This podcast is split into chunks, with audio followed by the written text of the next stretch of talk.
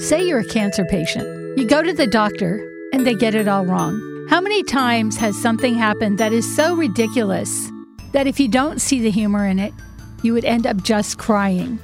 Sandra has stories we can all relate to. So grab a cup of coffee, sit down, and see if this has ever happened to you. For the last 13 years, I've been dealing with cutaneous T lymphoma cancer. 2.5 years ago, I got lung cancer.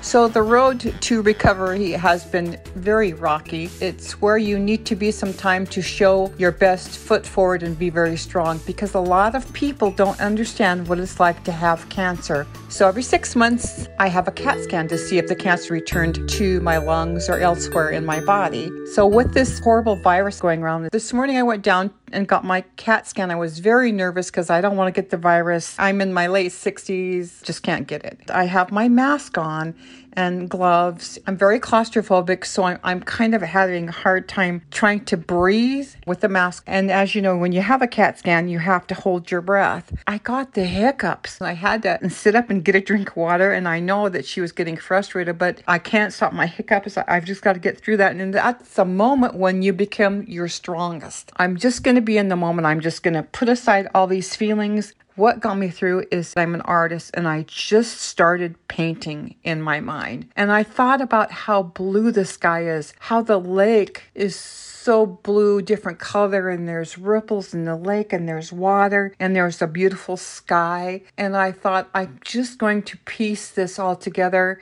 in my mind and etch this on some canvas when I get home, because why the virus has been going on, it makes you realize that the best things in life are free. Being outside, being to relate to nature again has totally changed me.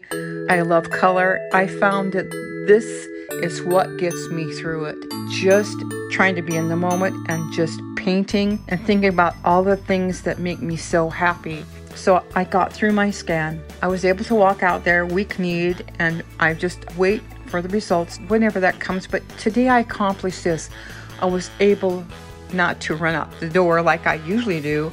I was just able to focus and find peace. Peace is the center where you must find when you're going through these treatments. That's Sandra, the craziest things that happen when you're already struggling, when you're already down, when you already feel like there's no tomorrow. And then something so ridiculous happens that you just have to tell the world about it. Thanks for listening.